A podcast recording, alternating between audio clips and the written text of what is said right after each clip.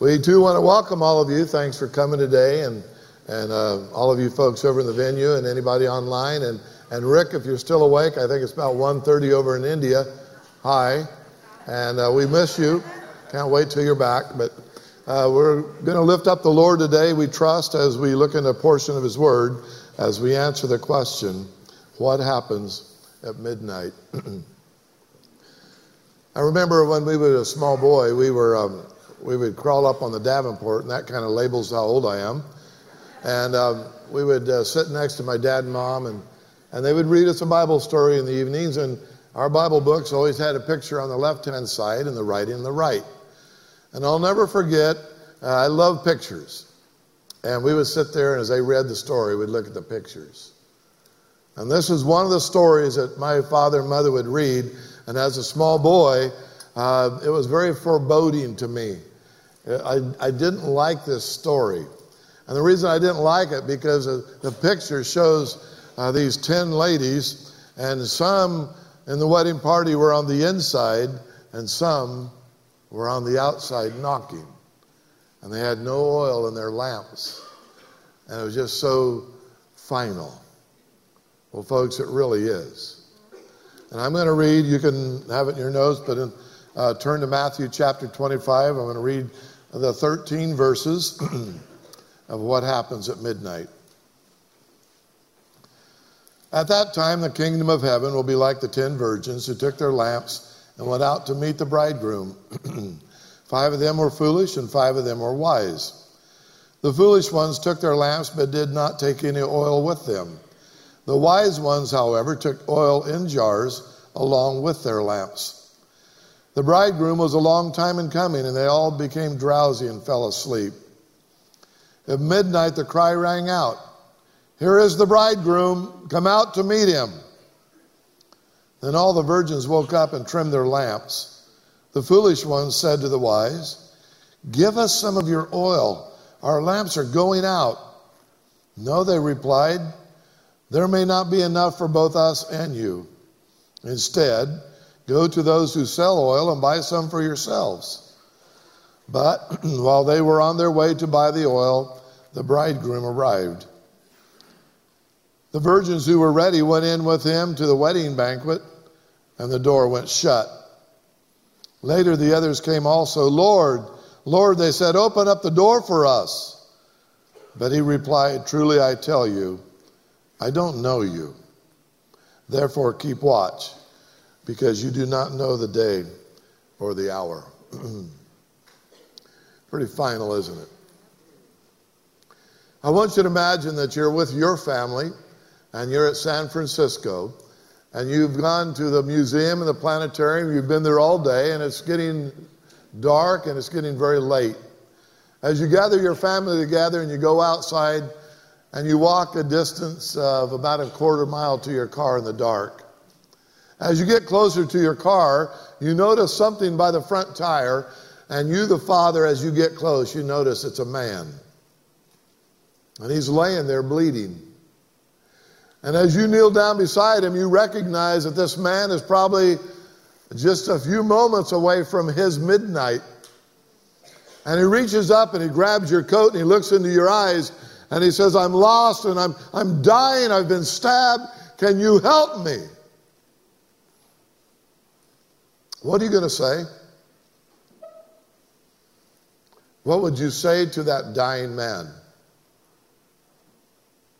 Maybe that morning you were reading the Bible, and this is the other verse we have here in 1 Peter 3 and 15. Always be prepared to give an answer to everyone who asks you, to give the reason for the hope that you have within you. And you're a believer, You've been born again and you have the hope within you. What are you going to say? Because what you say to that man may make the difference of where he spends eternity. Jesus says, I am the door. What side are you on? One door, only one, yet its sides are two. Inside or outside, what side are you? And there's a man laying there. What are you going to say to this man? I want you to think about that today. And what comes to your mind when you hear the word midnight? Curfew? Dark? Lonely? Scary? What comes to your mind when you think about midnight? And you see, as you look in the scripture, there's 14 times we looked it up that midnight is used in the Bible. And just about every single time when that word midnight is used, it is talking about a decision to be made, a judgment to come, a power of choice.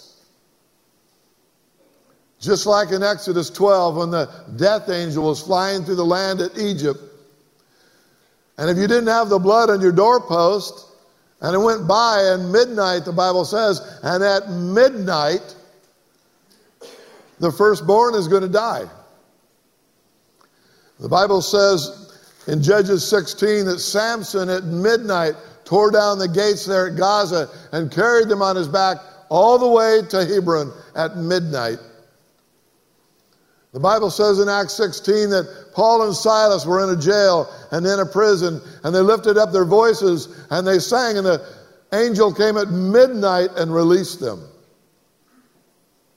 I'm thinking about a lady, 1 Kings 3. She sneaks into a room with her dead baby in her hands, and she sees a live one in the same room. She exchanges the babies. She takes the live one, and the Bible says at midnight that judgment came. Solomon brought judgment to that lady. At midnight. And every time midnight is brought, there is a choice to be made, and it says it right here. At midnight, it was a pivotal point for these 10 virgins as they came in here, and they were either going to be on the inside or the outside at midnight. What about you today that have been born again and redeemed? Bible has 3,000 some scriptures for you that have been redeemed. They're all promises. Whatever belongs to the Redeemer belongs to you, the redeemed. There are thousands of scriptures in this Bible that belong to you. Does that give you a hope today? The Bible says in Colossians that we have Christ in you, the hope of glory. And then Peter says, if you have that great hope, if you are a partaker of his divine nature, do you share that hope? Why don't we enough? Peter says here to be ready to share that hope and give a reason. And so the question comes to me, and I hope it comes to you today. Do I care enough to know enough, to share enough to those that don't know Jesus? Do you care enough to know enough, to share enough to those that don't know Christ? Without Christ, the Bible will say there's no hope. And I just read 13 verses in a parable that should have us on the edge of our seats when we think about how final this is. I've been a Christian for 47 years, and this story still is, it un, it's unnerving. And now look at verse 6. What is the meaning of midnight here? The meaning is there's no more time or opportunity to come to Christ. When midnight struck for these 10 ladies, no more time, no more opportunity. You see, the 10 is a representation of the visible church. This morning, I am looking at the visible church. I have no clue, only God knows, who, if He would come right now, who goes to heaven, who goes to hell. I trust that everybody here is saved, but I kind of doubt if that's true. This is the visible church. The ten virgins is a picture of the visible church. But when judgment comes and midnight comes, separation for eternity. No hope. No preparation. And there's some of you sitting here this morning, and you have been coming and sitting with the wedding party for a lot of years, and you have no hope because you've never prepared. And I'm going to tell you why you have no hope. You have no hope because you have an empty life. Apart from the Lord Jesus Christ, you have an empty life. God has built us with a special uh, conscience that if you don't have His Son and Christ, Jesus is not the joy factor of your life, you have a vacuum and a hole in your heart. It will never be filled with His presence until you come to Him. That's an empty life. The Bible says in Romans 8 and 22 all creation is groaning with no hope. And not only an empty life, but a lonely life. There's a lot of loneliness. I was with the mall the other day and, and waiting for an appointment, and I watched people going up and down the escalator. And some were grinning because they probably hadn't gotten to their store yet, and some looked wretched. Maybe they spent too much, I don't know. But you can sit in an airport or a mall and you can see a lot of loneliness on people's faces. Ephesians says in 2 and 12, you were without hope and you were without God. That makes you very, very lonely. And I remember before I came to Christ, I was dead, doomed, depraved, and damned, and I was lonely. And all, maybe on the outside, I tried to fake people out, but I was lonely, folks. And I'd lay down my head at night and I was lonely. I had an empty life, I had a lonely life, and I had a guilty life. A guilty life, you have no hope. Don't let anybody tell you there's, there's atheists. There's not such a thing as an atheist because I will trust what the Word of God says. And my Bible says in Romans 1 and 21 that everybody that has ever been created, they knew God. They just rejected him. And then he gave them, some of them, he gave over to reprobate mind. But everybody is built to know that there is a creator. That's why the Bible says we are without excuse. You have a conscience, you have creation, you have the Word of God. If you don't have the Bible, you have creation. If you're blind, you got a conscience. You are uh, without excuse.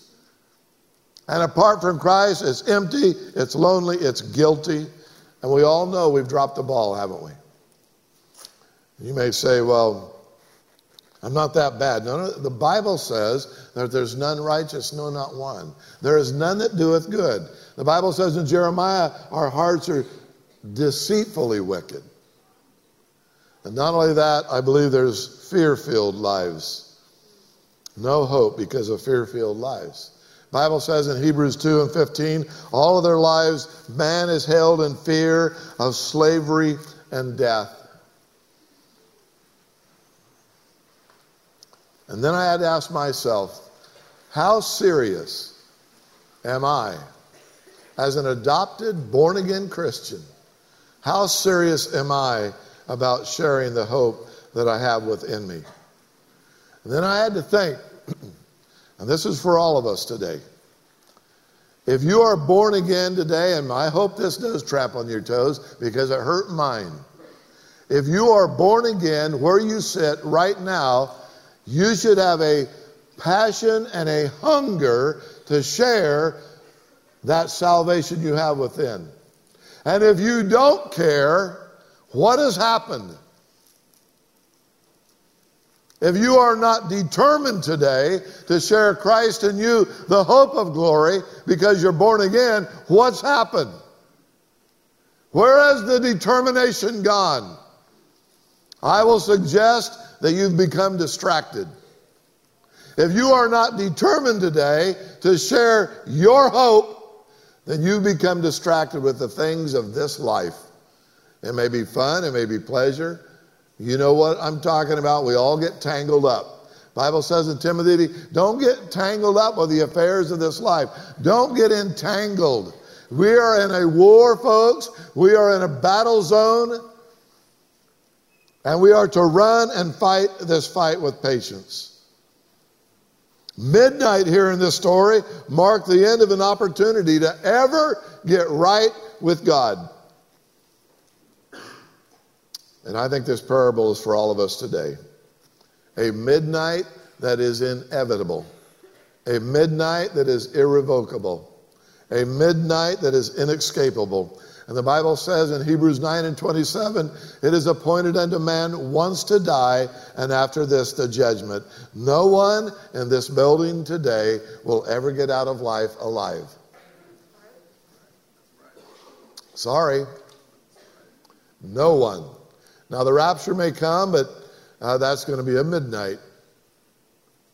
But think about it. That's how serious it really is. And as you look at the story of the 10 virgins here, or the 10 maidens, it's a number of completion. 10 in the Bible is a number of completion. You've got the 10 lepers, the 10 talents, the 10 I am sayings of Jesus Christ. You got the 10 commandments. You got 10 fingers, 10 toes. It's just a number of completion. And so you got the visible church, there they are, but you're only completed then through Christ Jesus. Some here, uh, uh, very obvious, some were ready and some not. And in the Bible, oil is a symbol of the Holy Spirit. Five were born again, five were lost. And so, what I'm saying this morning, if Christ would come right now, some would go, some would stay. There's no middle ground here. And you may be have coming out, you may, you may have been coming to church for many years and sitting with the wedding party, but you're not a part of it if you're not in Christ. That's what he's saying here. And I do believe as you look at this and you look at the story of, of these women here, the heartbeat of Christ is revealed in the parable. He is saying here, some will be left, some will be lost. What does that do to you? I'm going to ask myself because I am a Christian. How serious am I about 1 Peter here, where it says to give an answer of the hope? How serious am I about Peter, where he says in another place that if you are saved, to give diligence to make your calling and your salvation and your election sure that you might be what? That you might share it with someone else. Why is it that our urgency has just slipped away here in America? And I think it comes back, we get distracted. And I think when you're distracted, folks, this is what he distracts you from. I'm not even going to ask for a show of hands, but God knows right now. How much of the Bible did you read this week as a believer? Christ in you, the hope of glory. If you died right now, you'd go to heaven. Is it the greatest thing in your life or not? And we let the love letter sit on the shelf. And our urgency goes away. So what happens when you stay out after midnight? Bible says in verse 10, 7 through 10, the door is shut. You may be thinking, well, my God that I read about is a loving God and he'll just open another door. You're right, he will, but it goes to hell. Outer darkness, bottomless pit. Jesus uses this word in a couple places. I was looking in Luke, he uses the word lost. Lost. Unspeakable sadness for these five. And what do you think about when you think about this curfew? Our home always had a curfew. And once midnight would come, the door is locked.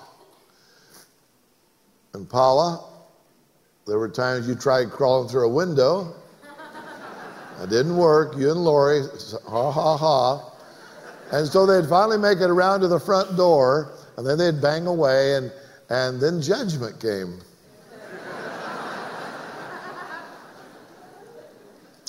so, what happens here in this passage when you stay out after midnight? One thing is, is lost opportunities will never be recalled. They were all invited. All invited to the feast.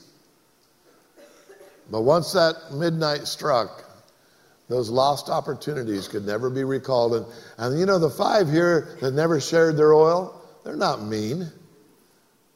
It brings us to the second point salvation is non transferable. My father was a believer. My grandfathers on both sides was a believer. Every time, everybody in my life, it seems like uh, being.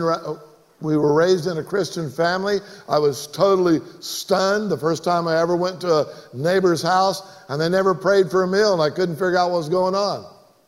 I was just always raised with Jesus and prayer. Does that make me good? No. But when I came to Christ, now I'm perfectly forgiven. But I learned one time when I was 17 years old, I thought I would maybe make it in the coattails of grandpa and grandma and daddy and mother. But no, the Lord spoke to me. Romans 14, verse 12. So then every one of us shall give an account of himself to Jesus. You're not going to go to heaven because you come to church. You're not going to go to heaven because you got baptized or you give. You're not going to go to heaven if you were raised in a Christian family. You go to heaven through Christ.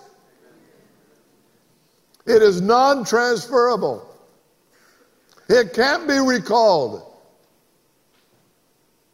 1985, I got a call, and a good friend of mine that we used to work with down in Fresno, he called and says, My dad's dying. He doesn't know the Lord. Can you come down? And I got down there uh, to a hospital out off Shaw. And Stan Stephens was laying on the bed, his family around him. Tom, his son, was saved. His wife wasn't. His girls were not saved. It was a very tense time. They didn't want me there. I didn't know what to say. I had the Lord in my life. I was even a pastor, a preacher then. I thought, man, what do you say with these people that don't want me here, except for Stan? And there's something about when I grabbed his hand. I don't even know what I said. But I know one thing whatever we said, these are the words that I heard from Stan. He said, Gordon, I believe everything you just told me. And he died. His midnight was that close.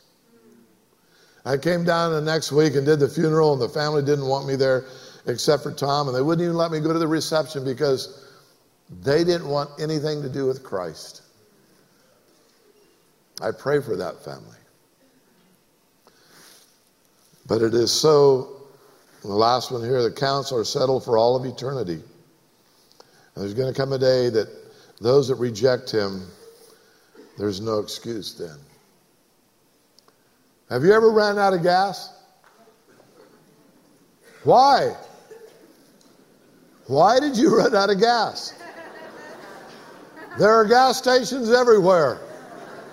I cannot stand to ride with somebody that has a, the thing is down on quarter tank. I will bug you until you pull over. I hate walking for gas. 500,000 people here in America run out of gas every year. Why? No preparation. You didn't think.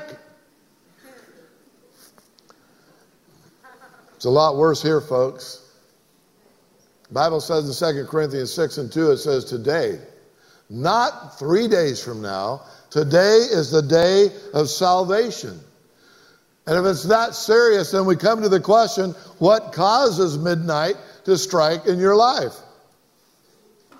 Two things rapture, death.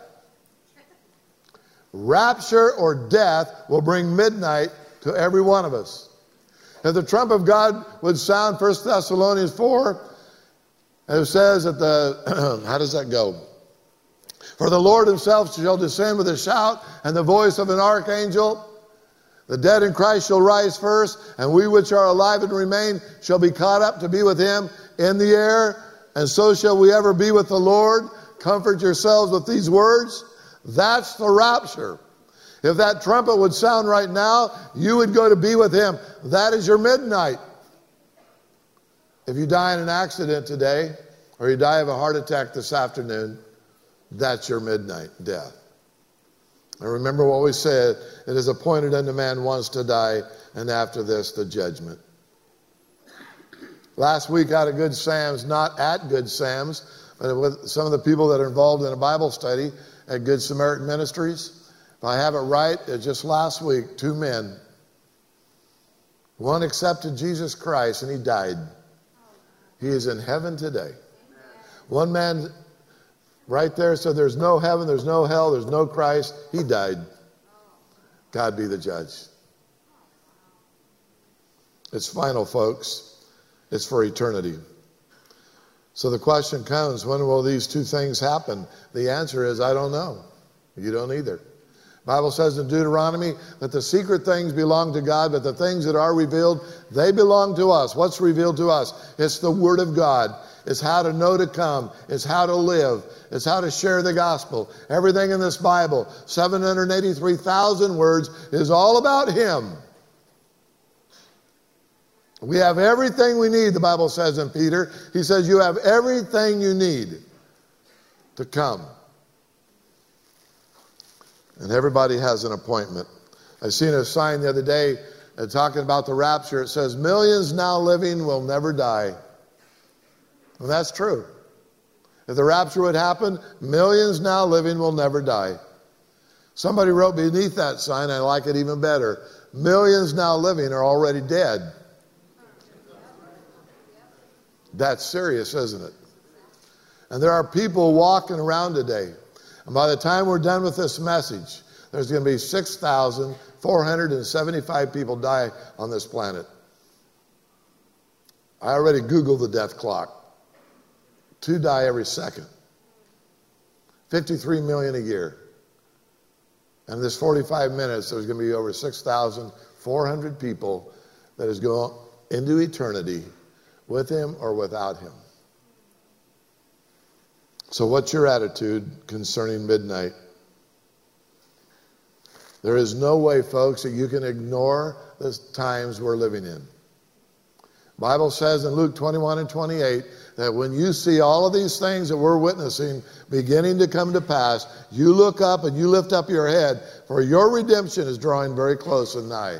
And we see it everywhere. It is not the death rattle of Christianity. It is the birth pangs of Christian fulfilled prophecy, and it's all through the Word. One third of the scripture is about the Lord coming again. Twelve hours before he climbed that cross, he says, I will come again. That makes it very serious. So, what's our attitude about that? To the lost, he says, Come unto me. He says that in uh, Matthew 11 and 28. Come unto me, all ye that are weak and heavy laden. And what does he say? And I will give you rest. That is free salvation. I will give you rest. Salvation is free. But the next part of that verse is not free. And then he says, When you've come to me, you take my yoke upon you and you learn of me, and you shall find rest for your souls. That's the Christian life and the walk. But the first is free. To the lost, he's saying today, come unto me. The greatest loving invitation you'll ever see is Christ on the cross. His arms are wide open. It's free, folks. You take the freeness out of salvation, and you got religion, and you got works, and you got people going to be banging on the door, Lord, Lord. No, it's free. And then I'm going to ask to the believer today, what's your attitude? To the believer, he says, he that wins souls is very wise. Proverbs 11 and 30. I don't know, maybe there's somebody here today that you know if you're lost. Maybe you're thinking, uh, hey, Rumble, I'm as good as you are. You're not perfect. No, I'm not, but I'm perfectly forgiven. Or maybe you might be thinking, well, I've got a good family and I can. Remember what we said it is non transferable. You may live around a lot of good people, but it's non transferable, folks. I remember working on the uh, east side years ago, and I had uh, a really group of, of men that were awesome, and, and, just about all of them were saved. And shame on me, I, I could not speak the language like I should have. I knew how to get them to work. And I knew when they were making fun of me, and that was about it. But I remember one day we had one of our men, and he hung around uh, Victor and Refugio and all the ones that were saved. And he was a neat guy. His name was Mario. But I knew Mario did not know Jesus because you can tell who the Christians are. And one day he fell out of the tower and damaged his liver or spleen or whatever. And it was not a good thing. And I was very concerned he was going to die. And folks, I didn't know what to do. Victor and them were gone, and Refugio, and I, I got him into the car. Didn't even call the ambulance? I got him over to Scenic. And I remember, I, and I'm ashamed, I should, I should know something enough in Spanish that I could share the gospel, and I don't. But I know a guy that does. And I called a man by the name of Bob, Bob Monroe, I'll never forget it, down in Monte Vista Chapel. I said, Bob, I'm over here at Scenic. I got a guy dying. He doesn't know the Lord. Can you come? And he came right away. And by the time he got there, in the next couple days even, not only did Mario get saved, but all the ones that came up from Mexico, the family, the, the mom, the sisters, the dad, they all got saved. That was their midnight, his. And there's going to be times in your life that you may have to even think about the same thing that when you have somebody you love so much, do everything you can to get them to Christ. You might be sitting here today and say, Well, my sins are not that bad. I think I'm going to take my chances. Well, the Bible says that fools make a mock at sin. You may say, Well, I've lived a good life and I treat others better than any Christian I've ever seen, and I give to the church and I do a lot of things. I'm an entrepreneur and I've given more than uh, all my neighbors that claim they're Christians. I do a lot of neat things. And I even read my Bible every day. Well, the Bible says in Titus 3 and 5, it's not by your works of righteousness that you've done, it's by his mercy that he saves us. I think when uh, Christ comes in that day of judgment, Matthew 7 and 22 says there's going to be a lot of them saying, Lord, Lord, look what we've done. We have cast out demons. We've done all of these marvelous works. And folks, the ones leading the pack, banging on the door, are going to be religious folks. God hates religion. He loves a relationship. And that's the only thing that separates us from all religions. Christianity is a relationship through Jesus Christ. So I'm going to ask you again do you care enough to share enough?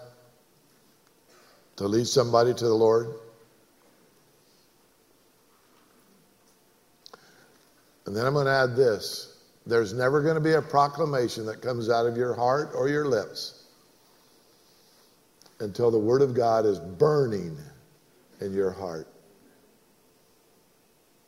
If you don't spend any time in this precious love letter, which is alive and spiritual, you're never going to say anything for Jesus. You see, the Holy Spirit is a lot better at this than we are. He is God. And you may think you know how to do something and share something, but no, until He opens your mouth and says it in a right way, we're just a bunch of spiritual spastics. That's all we are. There's nobody here saved anybody ever. You may share the gospel. You don't do the saving, folks. He does. But you'll never have the proclamation that comes from your lips because he's not going to let you if you don't know him. The Holy Spirit of God can only work with what you know. And if you don't know anything, shame. Because what you need to know is right here in the Word of God. Memorize the Word of God. The law of the Lord is perfect, it says, converting the soul. Take the scriptures of God, hide them in your heart. My daughter learned the 119th Psalm. I'll guarantee you, if she came up here right now, she couldn't say it. Does that make her bad? No, but I'll guarantee you something else. It's in her. And if the Holy Spirit ever wants to use it, it'll be there. And I have found out on my journey, there's been times I've been talking to somebody and bang, out of nowhere comes the Word of God. But somewhere I'd either memorized it or I read it, and the Holy Spirit is so good at this. And there it was. Here's the key it's not in your notes. It's very basic. I want you to write this down and I want you to memorize it. You want to be a witness for Christ? Here it is three things. You got to know something, you got to say something, you got to be something. That is so simple. I'm going to say it again. I want you to think about it. You got to know something, then you got to say something, but you got to be something. And ever, the only way you're ever going to know something is the Word of God. And the only way you're ever going to say it effectively is because of the Word of God. And the only way you're ever going to be something is because of Christ in you, the hope of glory. So here's a suggestion I'm going to make to all of you, to the redeemed today. I think there is a time that you need to go through the roof. I think that you need to go through the roof. Go back and read in Mark, maybe it's chapter 2, about the four guys that came and they had a friend they loved so much. And they took this friend, they climbed up on top of a roof, they tore the roof apart. The four buddies let their buddy down in front of Jesus, and he got healed. And I think there's times that some of us need to go through the roof. And I'll tell you why you're not. Because it's either a pride barrier, a sin barrier, or a self pity barrier, or something's going on that's distracted you, and you don't have the passion that you should. I just talked to a gentleman after his last service, and he says, I went through the roof. And he told me such a neat story. One of the guys that was working for him that wasn't saved, and he started doing this, and he went way out of his comfort zone, and he finally told him about Jesus. God doesn't make mistakes. And you have the right people right now in this city, at your place, at your workplace, at wherever it is, surrounded with the right people for you to speak to them. You don't make mistakes. You're not in the Amazon this morning. You're here. And He will lead you, and He knows how to do it, folks. Just be ready to say something and be something. So, when should a person give their life to Christ? It sounds very dumb, I know. One minute before you die. Well, I don't know when I'm going to die. Well, that's the point. That's the point. We don't know when we're going to meet our midnight. But the Bible says that when it does come, and if you don't know Christ, you will be cast into outer darkness. Zephaniah puts it even worse. It says you'll be cast into gloomy outer darkness.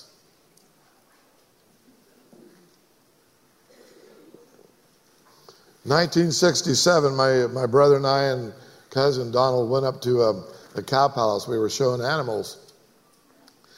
And I remember one day we were, we were in the, the hog barn or something, and and we got an announcement that down in the sheep barn, there was going to be uh, the world's greatest auctioneer was going to do sell some sheep.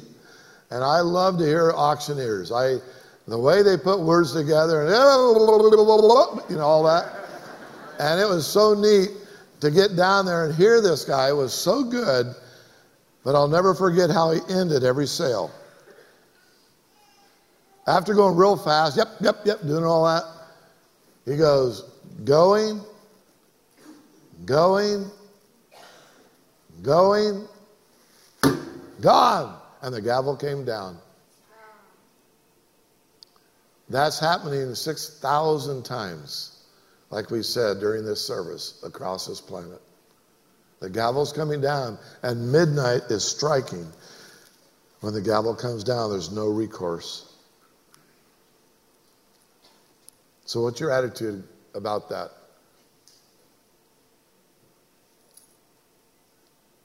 September 3rd, 1998, an Airbus MD 11 left Nova Scotia, 230 people on board, 33,000 feet in the air over the Atlantic Ocean, and a fire broke out on that Airbus. They had 11 minutes before midnight. What do you think went on in that airplane? 230 people, none of them made it out alive. Zero. They knew that their midnight was coming. How many on there was saved? I don't know, but I like to think that if there was believers on that Airbus, then maybe they grabbed the hand of somebody next to them and they prayed with them. I don't know what's going on. But what do you think they were thinking about in that last 11 minutes? I'll tell you some things that were probably going on. Maybe quickly in their minds they were having some regrets. Maybe the regrets of maybe saying something to their family or their wife or children or somebody they should have reconciled. Maybe that was going through their minds. But I'll tell you what did not go through their minds. All 230, no one was thinking about anything temporal. No one was thinking if I could have just slept around more, if I could have just had another 500,000 in all my checking accounts, if I could have just had this, if I could have just done this, if I could have just had more drugs, none of them are thinking that. Because we're all built the same when it comes down to the seriousness of the moment, like Stan Steffens on the deathbed, you're thinking about eternity. And I like to think God gave them 11 minutes. And maybe someday we'll see all 230 in heaven. Why? That's the graciousness of our God. Because in those moments, maybe some still rejected him, but salvation, folks, is reduced to a simple call. And you find that in John 23 42.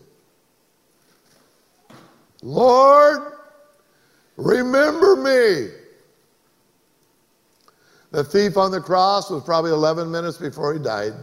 He looks over at Jesus and he says, Lord, remember me. And the Lord looks back at him. He says, Today you're going to be with me in paradise. Salvation is just reduced to a response of the heart to Jesus. Jesus, Jesus, Jesus. There's some of you here today that if you don't know him, I would make a final plea today. Bible says in Hebrews, would you at least consider him? Because your midnight is going to come. And if you are serious about your life and you don't know if you have 11 minutes to live, we have an altar room right over here, and there's going to be godly people in there that would love to pray with you and bring eternity in your hearts by way of the Holy Ghost. If there's anybody here today that you've been a believer for years and you say, I've been so distracted, I need prayer, there'll be people who would love to pray with you there. Listen, folks, we're all in the same boat. I was in a restaurant this week studying this message. The waitress comes up and says, Why don't you smile? What do you think that made me feel like? I was just writing down uh, know something, say something, be something. And I'm sitting here. We're not always going to be upbeat, and I know that. But we need to have a conscious awareness, a keen conscious awareness that we do everything we can as we live this life to lift Him up. Let's pray. Father, we love you. And we just love your word, and we just, a thousand, thousand thanks for sending your son that he was willing to die. That makes a new life for us, a new creation created in him. Thank you, Father. And if there's any family here today or any soul here today, Father, that needs you, we just pray that he makes a beeline to the foot of Calvary, that he can see you in a fresh way and have eternity changed forever. And Father, I know there's probably a lot of believers here today. We get, we get pretty distracted. We get pretty dumbfounded, pretty excited about the things of this life. And before you know it, we're not looking upward anymore. We're just looking horizontal, and we just do not enjoy that. So, Father, give us a passion today, a renewed interest of the Word of God that we could just seek it out daily that we can, in time, that we can know something, to say something, that we can continue to be something to lift you up to so many around us. In Christ's name we pray. Amen. Lord bless you, folks.